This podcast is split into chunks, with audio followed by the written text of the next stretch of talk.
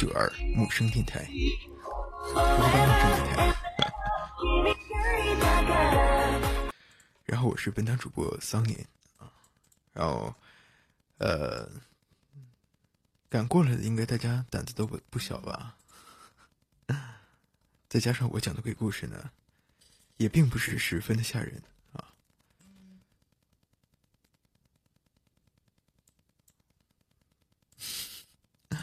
没关系，我讲的故事呢，并不是十分的吓人，所以，啊，好，准备这个要开始了，大家做好准备。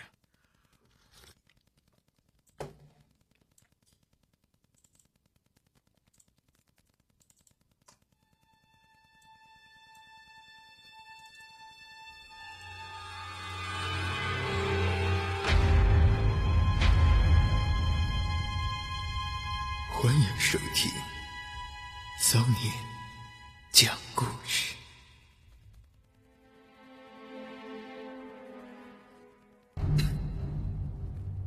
今天我们的主题是离奇的停尸间，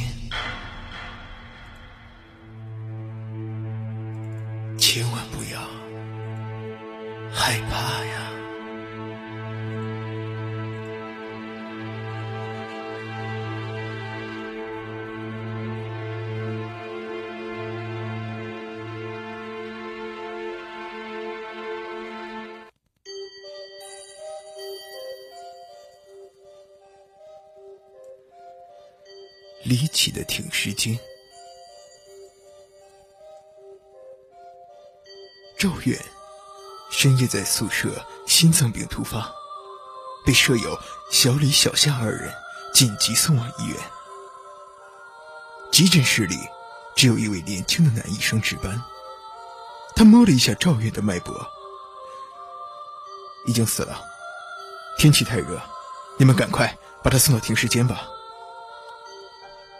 小李和小夏只得抬着赵远的尸体赶往停尸间。深夜的停尸间灯光昏暗，只有一个老头在那儿值班。呃，尸体放哪儿？小李直愣愣的问。老头一副爱答不理的样子。你们自己打开冰柜的抽屉，看看哪个抽屉是空的，就放哪个抽屉里。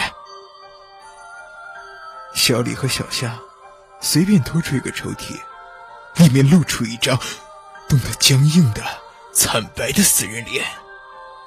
又打开了一个，同样躺着一具冰冷的尸体。这种场面实在太刺激人的神经了。小李和小夏商量了一下，走到老头的面前，掏出了一盒烟来。大爷，呃，我们刚才不懂事儿。还请您多多照顾照顾。老头接过烟，撇撇嘴。第二排第四个抽屉是空的。小李和小夏连忙道谢。赵远把尸体放到抽屉里，就慌忙跑了出来。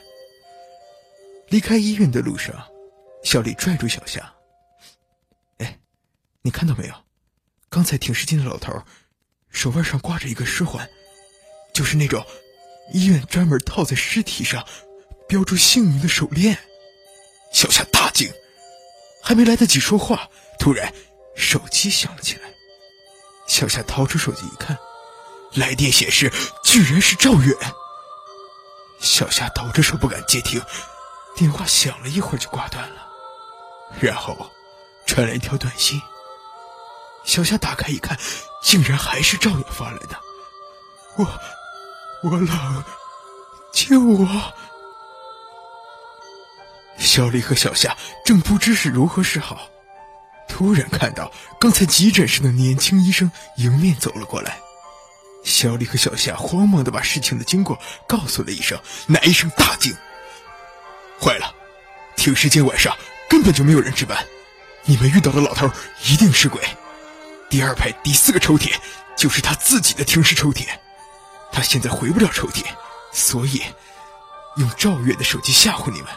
你们快回去，抬出赵云的尸体，把抽屉还给那个老头。小李和小夏只得又回到停尸间。昏暗的灯光下，老头正独自的抽着烟。小夏壮着胆子上前：“大爷，我们，我们想把赵云的尸体，呃呃，抬出来。”老头奇怪道：“为啥？”突然像是想到了什么，大惊失色。难道是急诊室的那个男医生让你们回来的？就是那个瘦瘦的、戴着眼镜的那个？小夏不知所措的点了点头。老头一拍大腿：“那个医生，他是个鬼啊！在医院作恶很多年了。”经常把昏迷的病人骗到停尸房冻死啊！小李、小夏听到这里，慌忙的打开放赵远的抽屉，只见赵远已经面部僵硬，苍白的脸上表情狰狞。他一只手为了打开抽屉，指甲都已经血淋淋的嵌在了抽屉的缝隙中，另一只手冰冷冷的举在脸前，死死的。摁住了手机的键盘。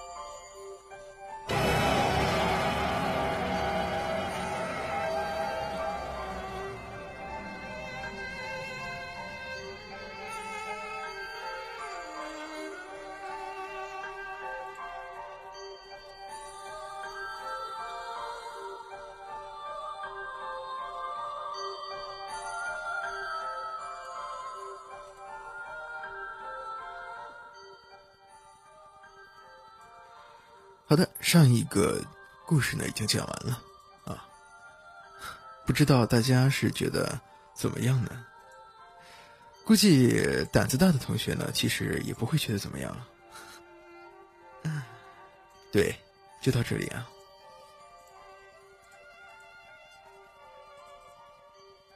嗯，当然还有啊，怎么可能就一个故事就结束了呢？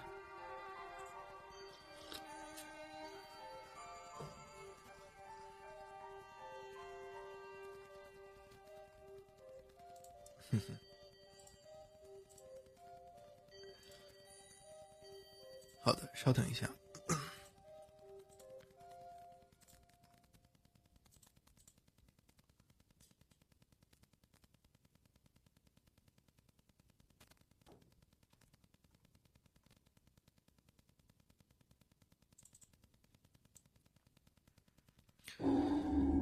接下来，我要给你们讲一个。九指故事。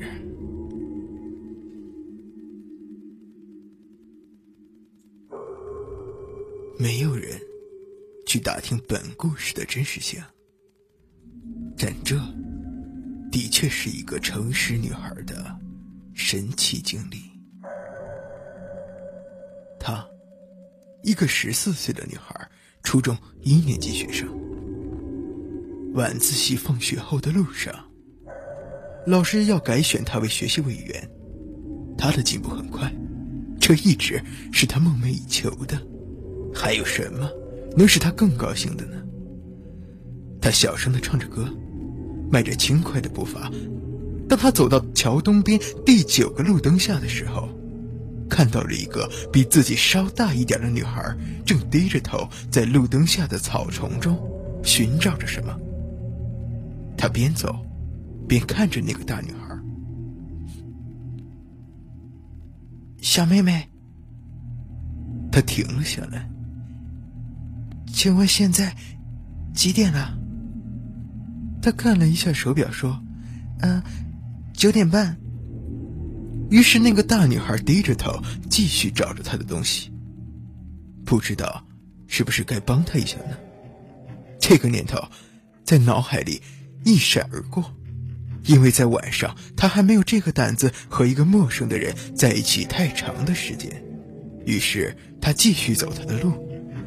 第二天放学回家的路上，他又遇到了这个大女孩，又是同一句话，又是同一个时间。本来这件事情应该不会放在心上的，但以后所发生的事情，不得不使他永生难忘。以后，他连续几次与大女孩在同一个地点、同一个时间相遇，并且开头呢，总是一问一答的同一句话：“妈，我这几天晚上放学时，总是碰到一个女孩。”在路灯下找东西，老是问我时间。终于有一天，在吃晚饭的时候，他向父母提起了这件事情。别理他，现在啊，人心难测，小心被骗。本来呢，这件事情这个时候已经该结束了，偏巧呢，让他奶奶给听到了。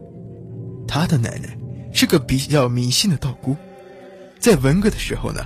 受到了批斗，所以很久很久都不敢再提关于迷信的事情了。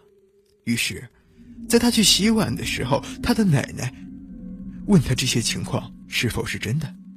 他一听奶奶说这话，就说：“你又在搞迷信了。”他的奶奶说：“哎，我呀，只是觉得这件事情有点怪，也许啊是你遇见鬼了。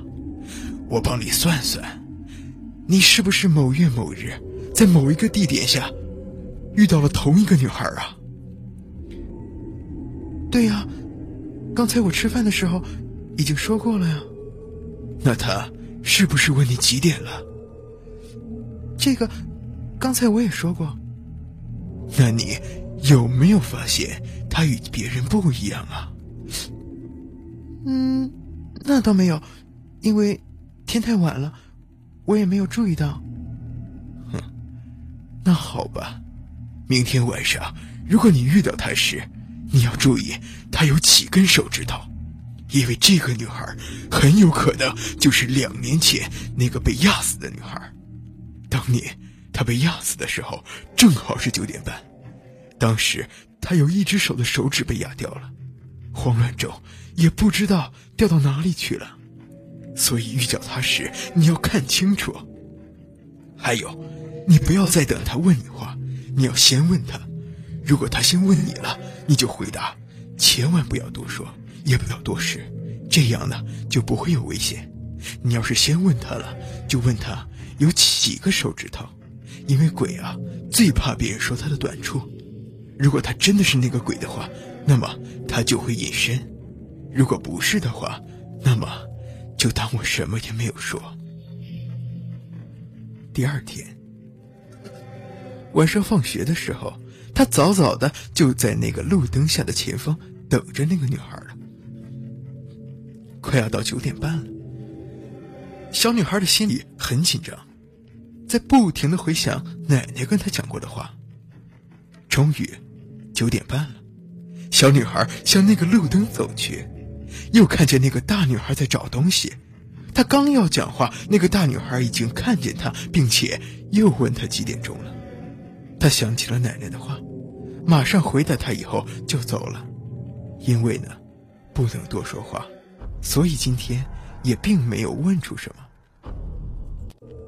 第三天晚上放学的很晚，快要到九点半了，他赶紧往那个路灯走去。一边走一边想着一会儿该怎样去说。九点半了，他站在离路灯五米远的地方，就看见那个女孩了。他马上就问：“嗯，大姐姐，你你有几个手指头？”那个大女孩转脸过来：“你问这个干什么？”小女孩也不回答，只是看着他的手。大女孩总把手背在身后。小女孩更加怀疑，那个大女孩一把把手伸了出来，说：“你看，我有几个手指头？”小女孩大叫了一声，昏了过去。第二天，人们发现了那个小女孩的尸体，只是奇怪的是，她少了一根手指头。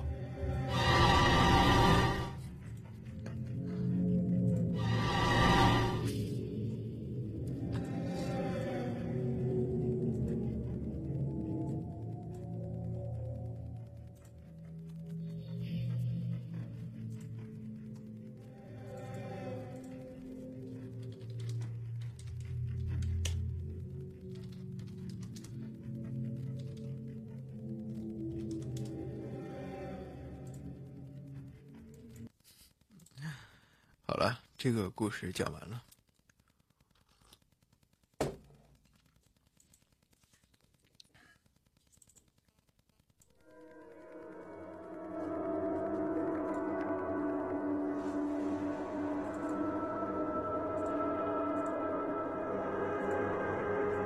欢迎收听小轩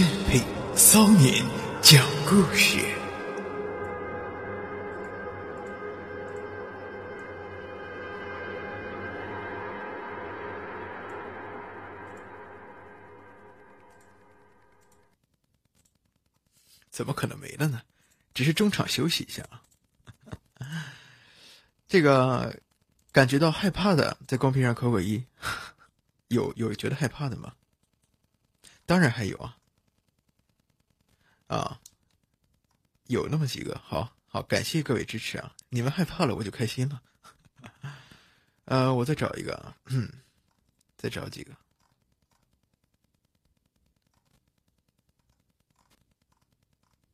一点都不恐怖。对，鬼故事恐怖的不多，重点呢，呃，有些鬼故事的这个。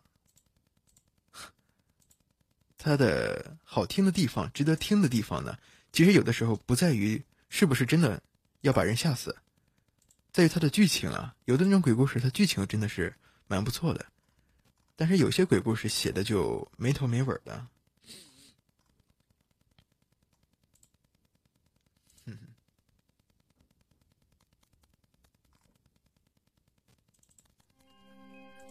呃，我看看啊，再给你们讲个什么故事啊？再找一下，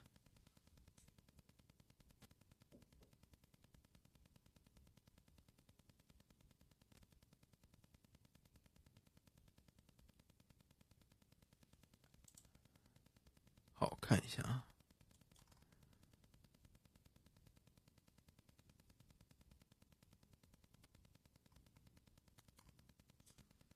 好，说几个比较短的啊，说几个比较短的。说几个比较短的这个鬼故事啊，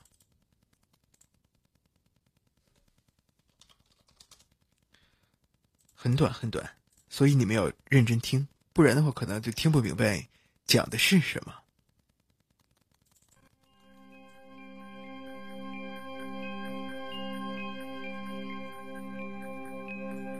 忙。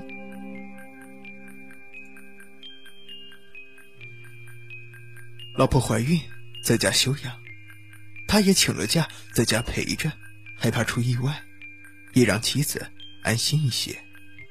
他百无聊赖，于是，在家里上起了往来。他无意中加上了很久未见的老同学，死党，有些欣喜。老同学的状态为忙碌。他觉得对方可能真的很忙，就没有打扰。时间一长，同学的状态却一直是忙碌。他终于忍不住了：“哎，你在干什么呢？”良久，对方才回了一句：“忙。”他不甘心的又打了过去：“哎，我说，我现在在家闲着呢，老同学，你过来玩吧。”对面马上回复：“我很忙，以后再说。”他很失落，望着挺着大肚子待在床上发呆的老婆，他说不出的寂寞。这一天，他给老同学留了个言：“哎，老同学啊，你到底在忙什么呀？你不知道吗？我老婆怀孕了，我现在啊做起了全职男佣，快憋屈死了。有空啊，过来看看我吧。”他关了电脑，出去散心，走到公园，碰到了另一个同学。忙问知不知道那个老同学最近在忙些什么？那个同学阴着脸：“你还不知道啊？那个人，他去年出意外死了。”他脑子轰的一下，回家打开了 QQ，老同学发来一张诡异的笑脸，哼哼。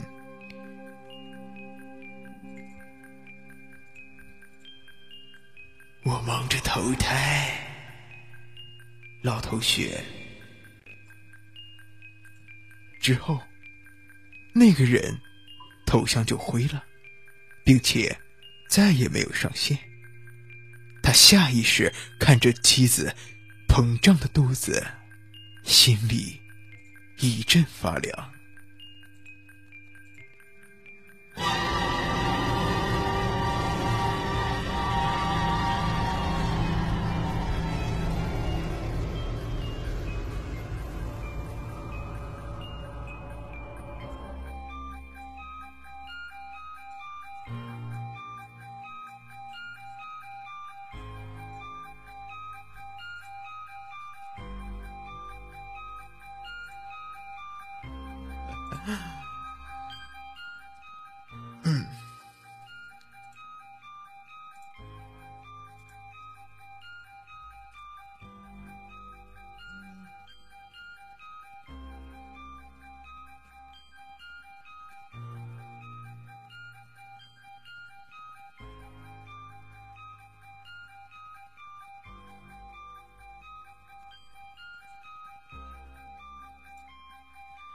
好的啊，我再找一下下一篇故事啊，再找下一篇故事。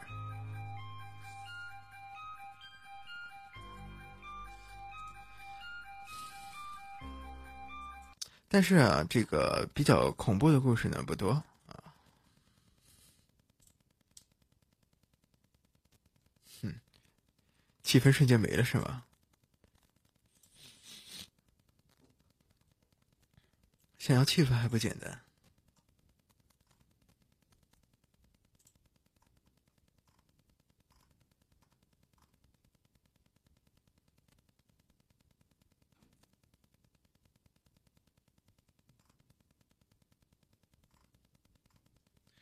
稍等一下啊，找一下。呃，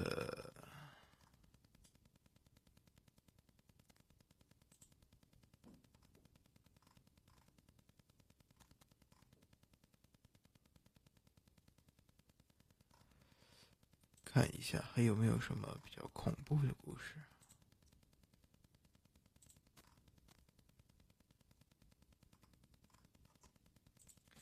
给你们放一个背景音吧。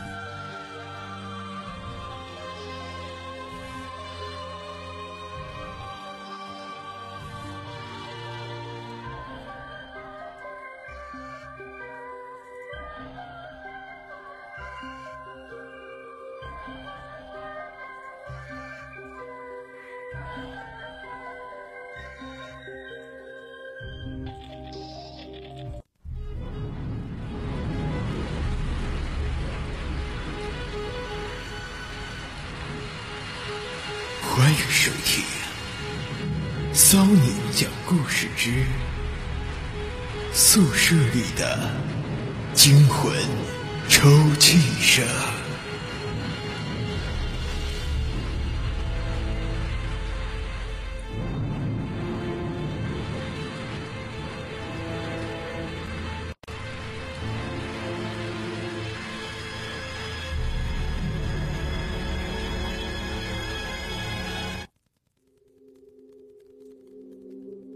舍里的惊魂抽泣声。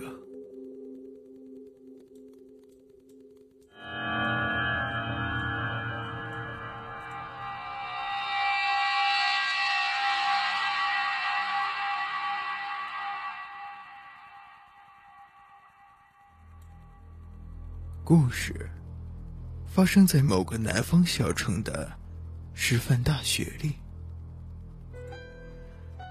李梅和汪红是穿着开裆裤就认识的好姐妹。李梅温柔美丽，却也胆小怕事；汪红则恰恰与李梅相反，像个男生一样的大大咧咧，敢作敢为。他们俩一柔一刚。正是天衣无缝的一对好搭档。那年，他们高中最后的一年，李梅一直都想当一名光荣的人民教师。可是他们那边并没有什么特别优秀的师范学院，千挑万选，李梅这才决定要去这个南方的小城。王红这哪放得心下？要知道，李梅可是连一天都没有离开过家的孩子。突然决定要只身一人去南方，这也的确让家人朋友都放心不下。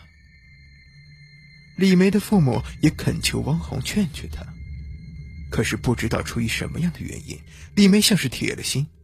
最后，汪红只好陪着李梅一起去报考了那所师范大学。入学的第一天，两个人都充满了好奇和兴奋。这所学校真的是一所不错的大学，环境优雅，同学之间也礼貌谦让。由于是师范大学，女生的比例远远高出了男生，学习的氛围也似乎很高涨，也少了一份喧哗，不同于他们的家乡。这个南方的小城有着炎热的夏天，但对于他们而言，却一切都是那样的新鲜、美丽。他们俩都非常满意自己的学校，想着接下来的四年就要在这么一个令人愉快的环境中生活和学习，他们都特别的开心。由于他们报到的时间比较迟了。好的宿舍已经分配给别人了，他们于是被安排在了八号楼。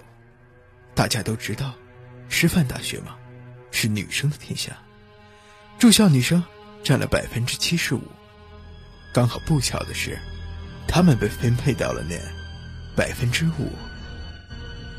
也就是说啊，八号楼呢，其实是男女合并的一栋大楼。女生们住在大楼的楼上三层，男生呢就住在楼下的三层。大楼呢只有一个出口，一条楼梯。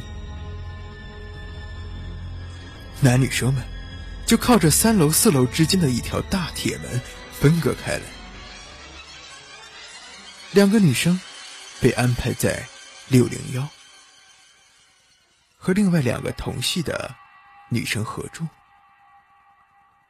这是宿舍大楼最向西的一个房间，从房间的窗口望去，可以看到学校的花园里人工的大湖，风景是非常宜人的。加上难得的六人宿舍只是住了四人，大家都对这里非常的满意。住进六零幺的头一天晚上，经过了一天的舟车劳顿，大家似乎都很累了。简单的洗漱过后，四个女生都沉沉的睡去。夜，凉风透彻的窗户，缝隙吹进了六零幺。明明是夏天，可是这个风，却凉透了背脊。四个人都下意识的卷缩进了被子里。哎，昨天睡得还好吗？汪逢边啃着嘴里的馒头，边问着李梅，不由自主的，李梅打了个寒战。我觉得吧，好像很冷，是那种从心里冷出来的感觉。李梅特地压低了嗓音，怕被人家听到。也是啊，这大热的天，居然还有人说冷，哼，一定会让人笑话死。汪红却不停的点头，嘴里塞满了馒头。也许是潮汐房间特别冷吧，两个人这样告诉自己，沉默的吃完了这顿早餐。接下来的一个星期，即便。是在炎热的夏天，每天晚上，四个同寝室的女生都觉得异常的冷。这是一种不寻常的冷，让人有些毛骨悚然。大家甚至商量着要不要出去自己租房子住。李梅和汪红家境都不是特别的好，如果出去租房子住，只能是个奢望而已。每到夜晚，大家都只能早早的入睡。盖上冬天才用得上的厚厚的棉被，来抵抗这令人背脊发凉的寒冷。就在第七天的晚上十二点整，四个人都冷得无法入睡，躺在了床上。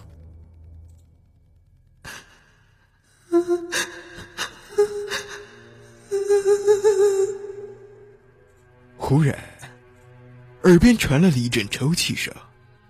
四个人同时打了一个冷战，凉风又一次从紧闭的窗户的缝隙中吹了进来。这抽泣声似乎是在这个寝室里发出的。李梅害怕的拽了拽临床的王红，王红壮着胆子说：“哎，你们可别闹了，我可是要生气了。”谁闹了？我还想叫你们不要玩的呢。对面床的女生也有些生气。大家这才意识到，有些问题啊。王红打开手边的手电，对着寝室的每一个角落都照了个遍，却只是看到大家惊恐的表情。为了稳定情绪，汪红开始给大家讲笑话，抽泣声却并没有停歇。王红假装完全听不到，继续他的笑话。另外三个人也尽量集中思想听王红讲笑话，然而他们的笑声有些干枯，甚至有些颤抖。就这样，迷迷糊糊的他们都累得睡着了。所以呢，谁都没有看到窗边正在看着他们熟睡的那双布满血丝的眼睛。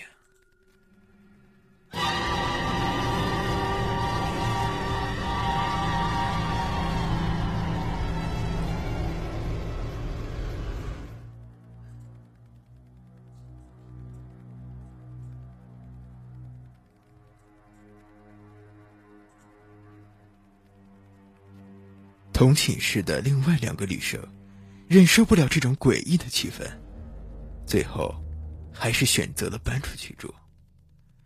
李梅和王红却没有的选。同寝宿舍的女生们，似乎都不太愿意接近六零幺。下意识的，王红觉得，六零幺似乎有个非同寻常的故事。刚才都提到过了，师范大学男女比例严重失调，同校的男生一个个都被当成了宝，加上住在这男女混合的宿舍大楼，朝见面晚见面的，加上六零幺诡异的气氛，李梅很快就和一个同系的一个男生好上了。这样，就经常把汪红一个人扔在寝室里。虽说汪红天生就胆大。但整天这样一个人在寝室，就是不被吓死，也会被吓疯吧。有一天晚上，李梅一次彻夜没有回到寝室睡觉。那天晚上，王红也一夜未眠。就是那天晚上，王红终于第一次真正的看到了那双布满血丝的恐怖眼睛。第二天早晨，李梅哼着小曲儿回到了寝室里。王红还没有起床，李梅跳到汪红的床上，把她吵醒了。红红，快起来啊！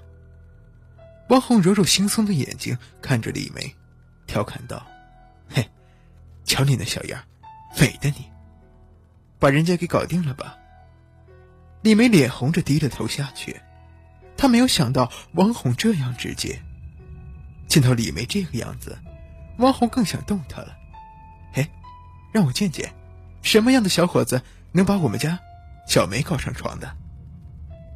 李梅都快把脸埋到被子里去了，她没有想到汪红在这方面竟然讲话也是这么大胆露骨的。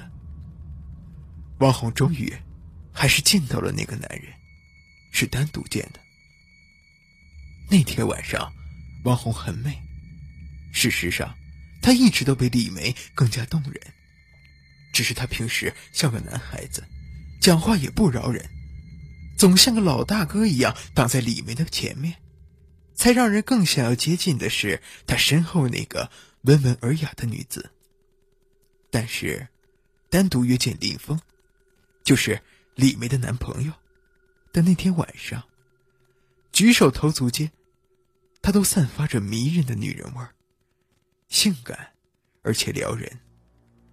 那天晚上，被一个人扔在宿舍的是李梅。奇怪的是，那天晚上，李梅并没有听到那令人毛骨悚然的抽泣声。王红一天比一天妩媚，一天比一天温柔，她身上散发出来的那种吸引力，让李梅都深深感觉到了她的不同寻常的变化。王红宿舍寝室的日子越来越少了。与此同时，李梅的男朋友也不像以前那样热情，有的时候，两人甚至已经在外面过夜了。林峰也会半夜离开。这种复杂的三角关系持续了整整三个月，最终，纸还是包不住火。李梅也最终发现了她最好的朋友和她的男朋友之间的奸情。李梅和王红展开了一场前所未有的争吵。二十年的友情，一夜之间化解。李梅哭得不成人形，汪红却头也不回的离开了寝室。汪红的转变比深夜的寒风还要刺骨，比那莫名的抽泣还要令人毛骨悚然。他已经不再是以前的那个他了。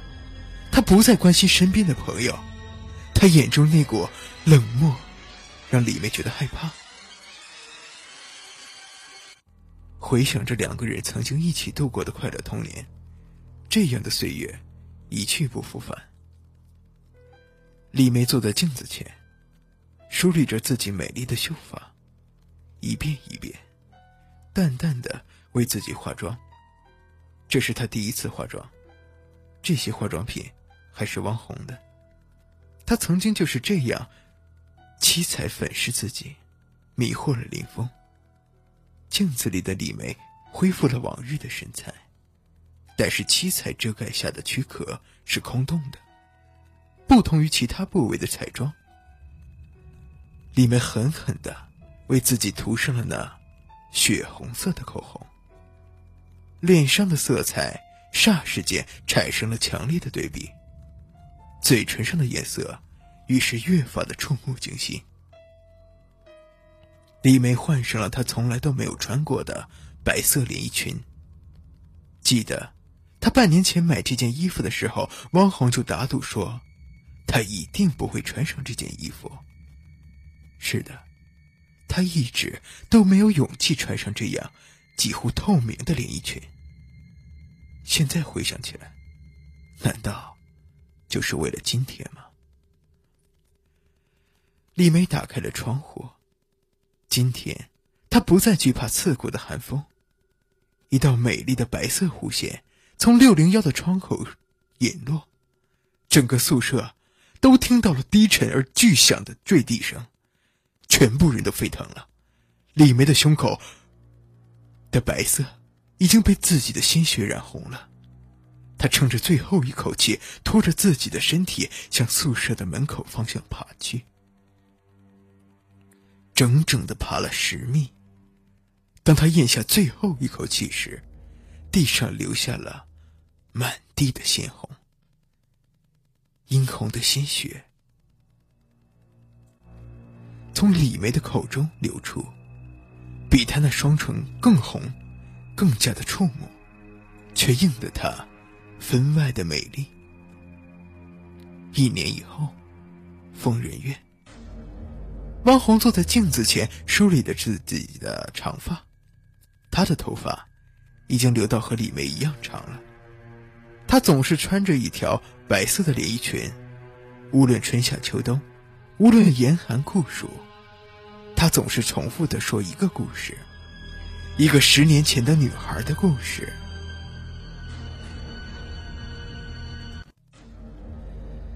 在这个南方小城里的一所师范大学里，一个美丽的。喜欢穿着白色连衣裙的女孩，爱上了一个帅气的男生。女孩的好朋友告诉她，那个男生是个到处留情的风流人物，他警告她要远离他，因为不想让他受伤。但是爱情却又让人义无反顾。直到那天，她发现自己的好朋友已经怀上了自己男朋友的孩子。那天晚上，一时想不开的她，穿着她最喜欢的白色连衣裙，等待着好朋友和男友刚好来到宿舍的大门口，纵身从六零一的窗口跳下。他们亲眼目睹了他死亡的全过程，亲眼目睹着，呸，亲眼的看着他拖着最后一口气爬到他们的身边，亲眼的看着。他用布满血丝的眼睛望着他们两个抽泣，抽泣的咽下最后一口气。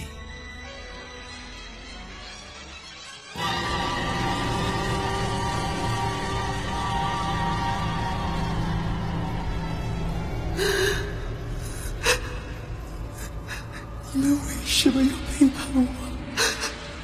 什么？为什么要背叛我？为什么？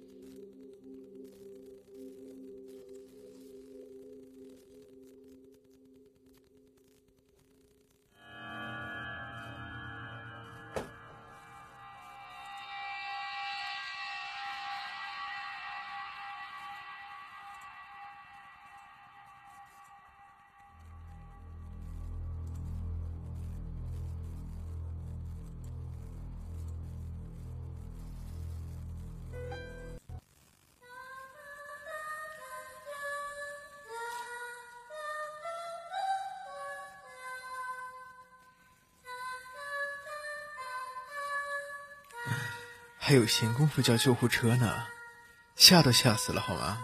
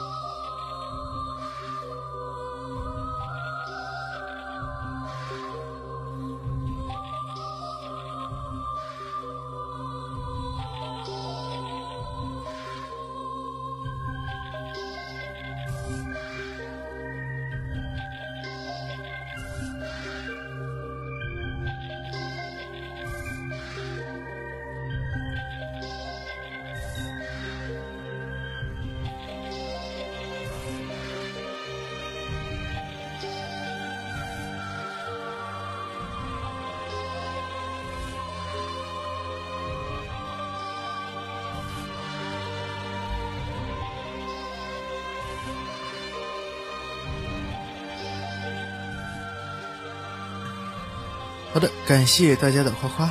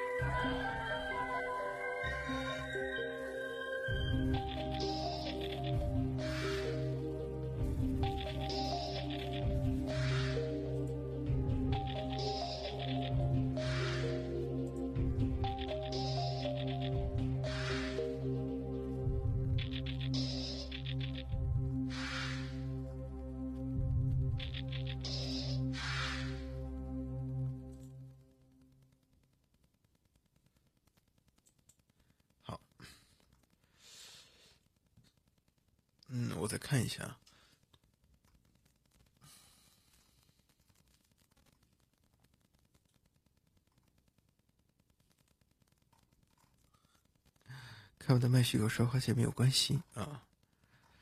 然后看一下这个，最后啊，给大家讲一个短小的故事啊，讲一个稍微短小一点的，然后来结束我们今天的故事。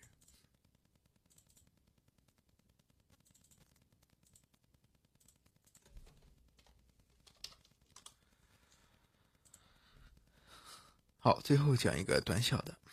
这个故事你们应该都听过啊。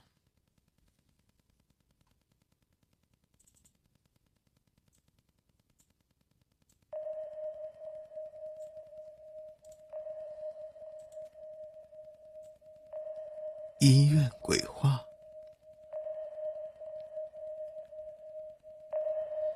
一位医生在做完急诊后，已是午夜，正准备回家。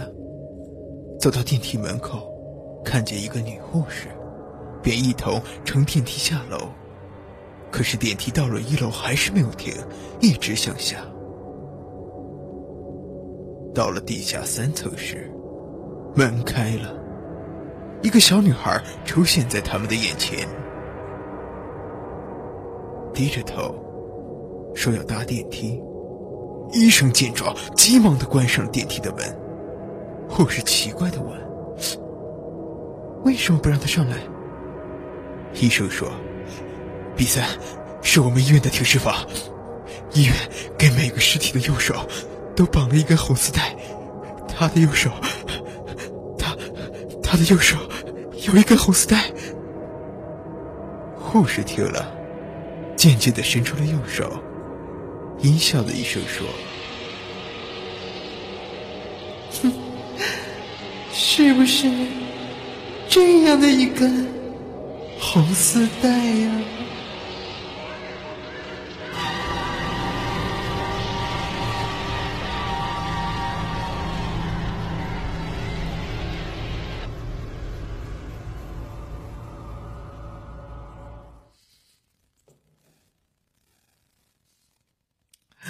对啊，这个故事呢，一般大家都应该听过啊。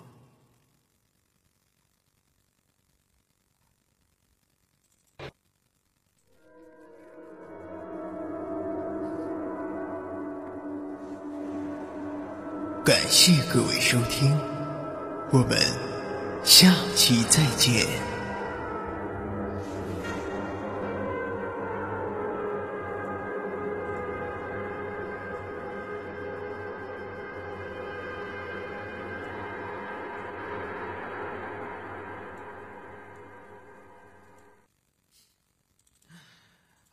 这个最后打个广告，喜欢我的宝贝呢，可以点一下关注啊。好的，再次感谢各位宝贝的这个收听，然后最后暖一下场，帮助你们驱寒啊！我们帮助你，这个被吓到的宝贝呢，有吗？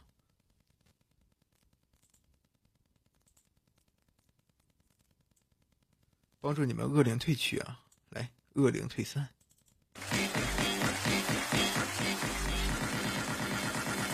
Sexy, sexy, go. Sexy, go.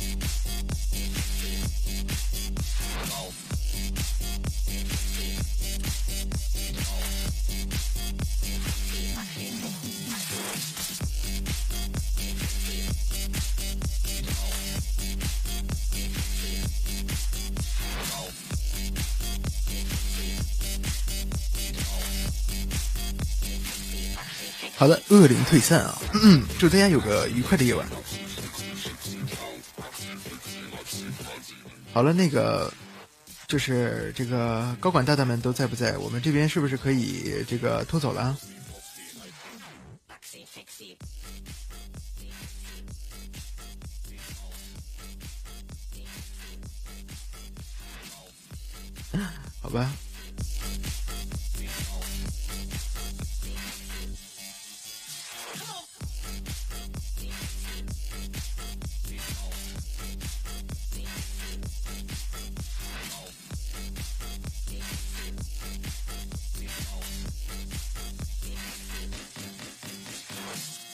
既然这个不着急的话，我先给大家闲聊一会儿啊。现在这个活人在公屏上扣个一好吗？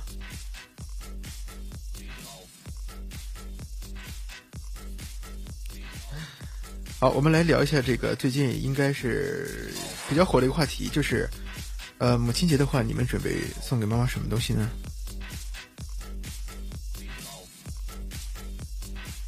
有没有人想过这个问题？好吧，你都不在家是吗？嗯啊，不错不错，嗯，挺好。啊，然后这又可以省了一个是吗？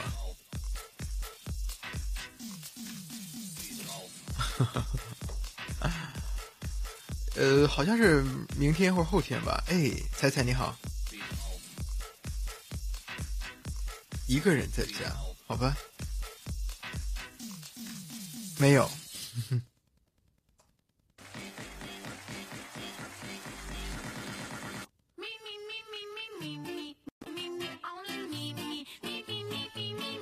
在下是直男啊。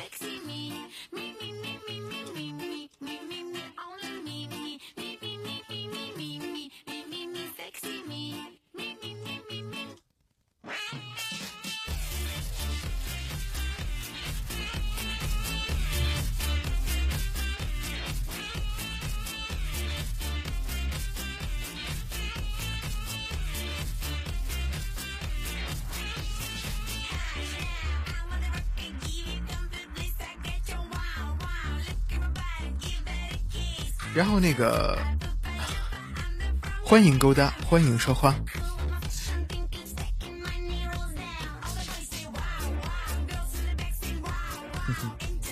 没有花的不给勾搭，好吧？